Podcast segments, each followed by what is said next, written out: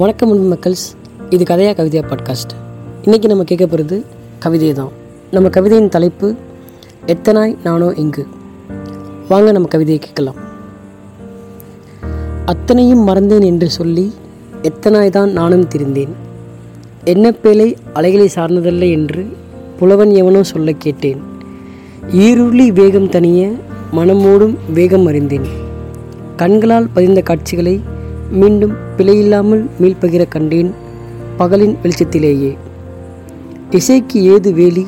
கொஞ்சம் காதில் விழுந்து அதில் இருவரின் ரசனையும் கலந்து மூச்சில் சிறு சுருதி சேர்த்து பாடியே பழகிவிட்டேன். அதனாலோ ஏனோ இன்றும் அப்பாடல்களை ரசிப்பதா? இல்லை நினைவில் மூழ்கி சாவதா? இல்லை வேலி எடுத்து அடைப்பதா? குழம்பியே கடக்கிறேன் சில பாடல்களை. அந்த விரல்களை நானும் மெல்ல தீண்டிய நாட்கள் மிருதுவாய் பயந்தேதான் போனது. மீண்டும் அத்தகைய ஸ்பரிசம் எனக்கு காணல் நீர் போலதான். உணர்கிறேனே அன்றி மெய்க்கண்கள் காண்பதும் இல்லை.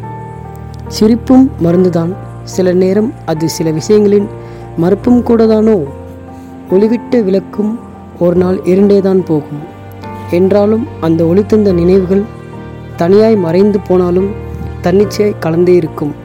உன் நினைவுகளும் அதுபோல்தான் கண்மணியே. எத்தன் நானும் உண்மைகள் உரைக்கிறேன். அது தனிமையின் தீனில் மட்டும். Written by Sam narrated by Sathish stadium thank you guys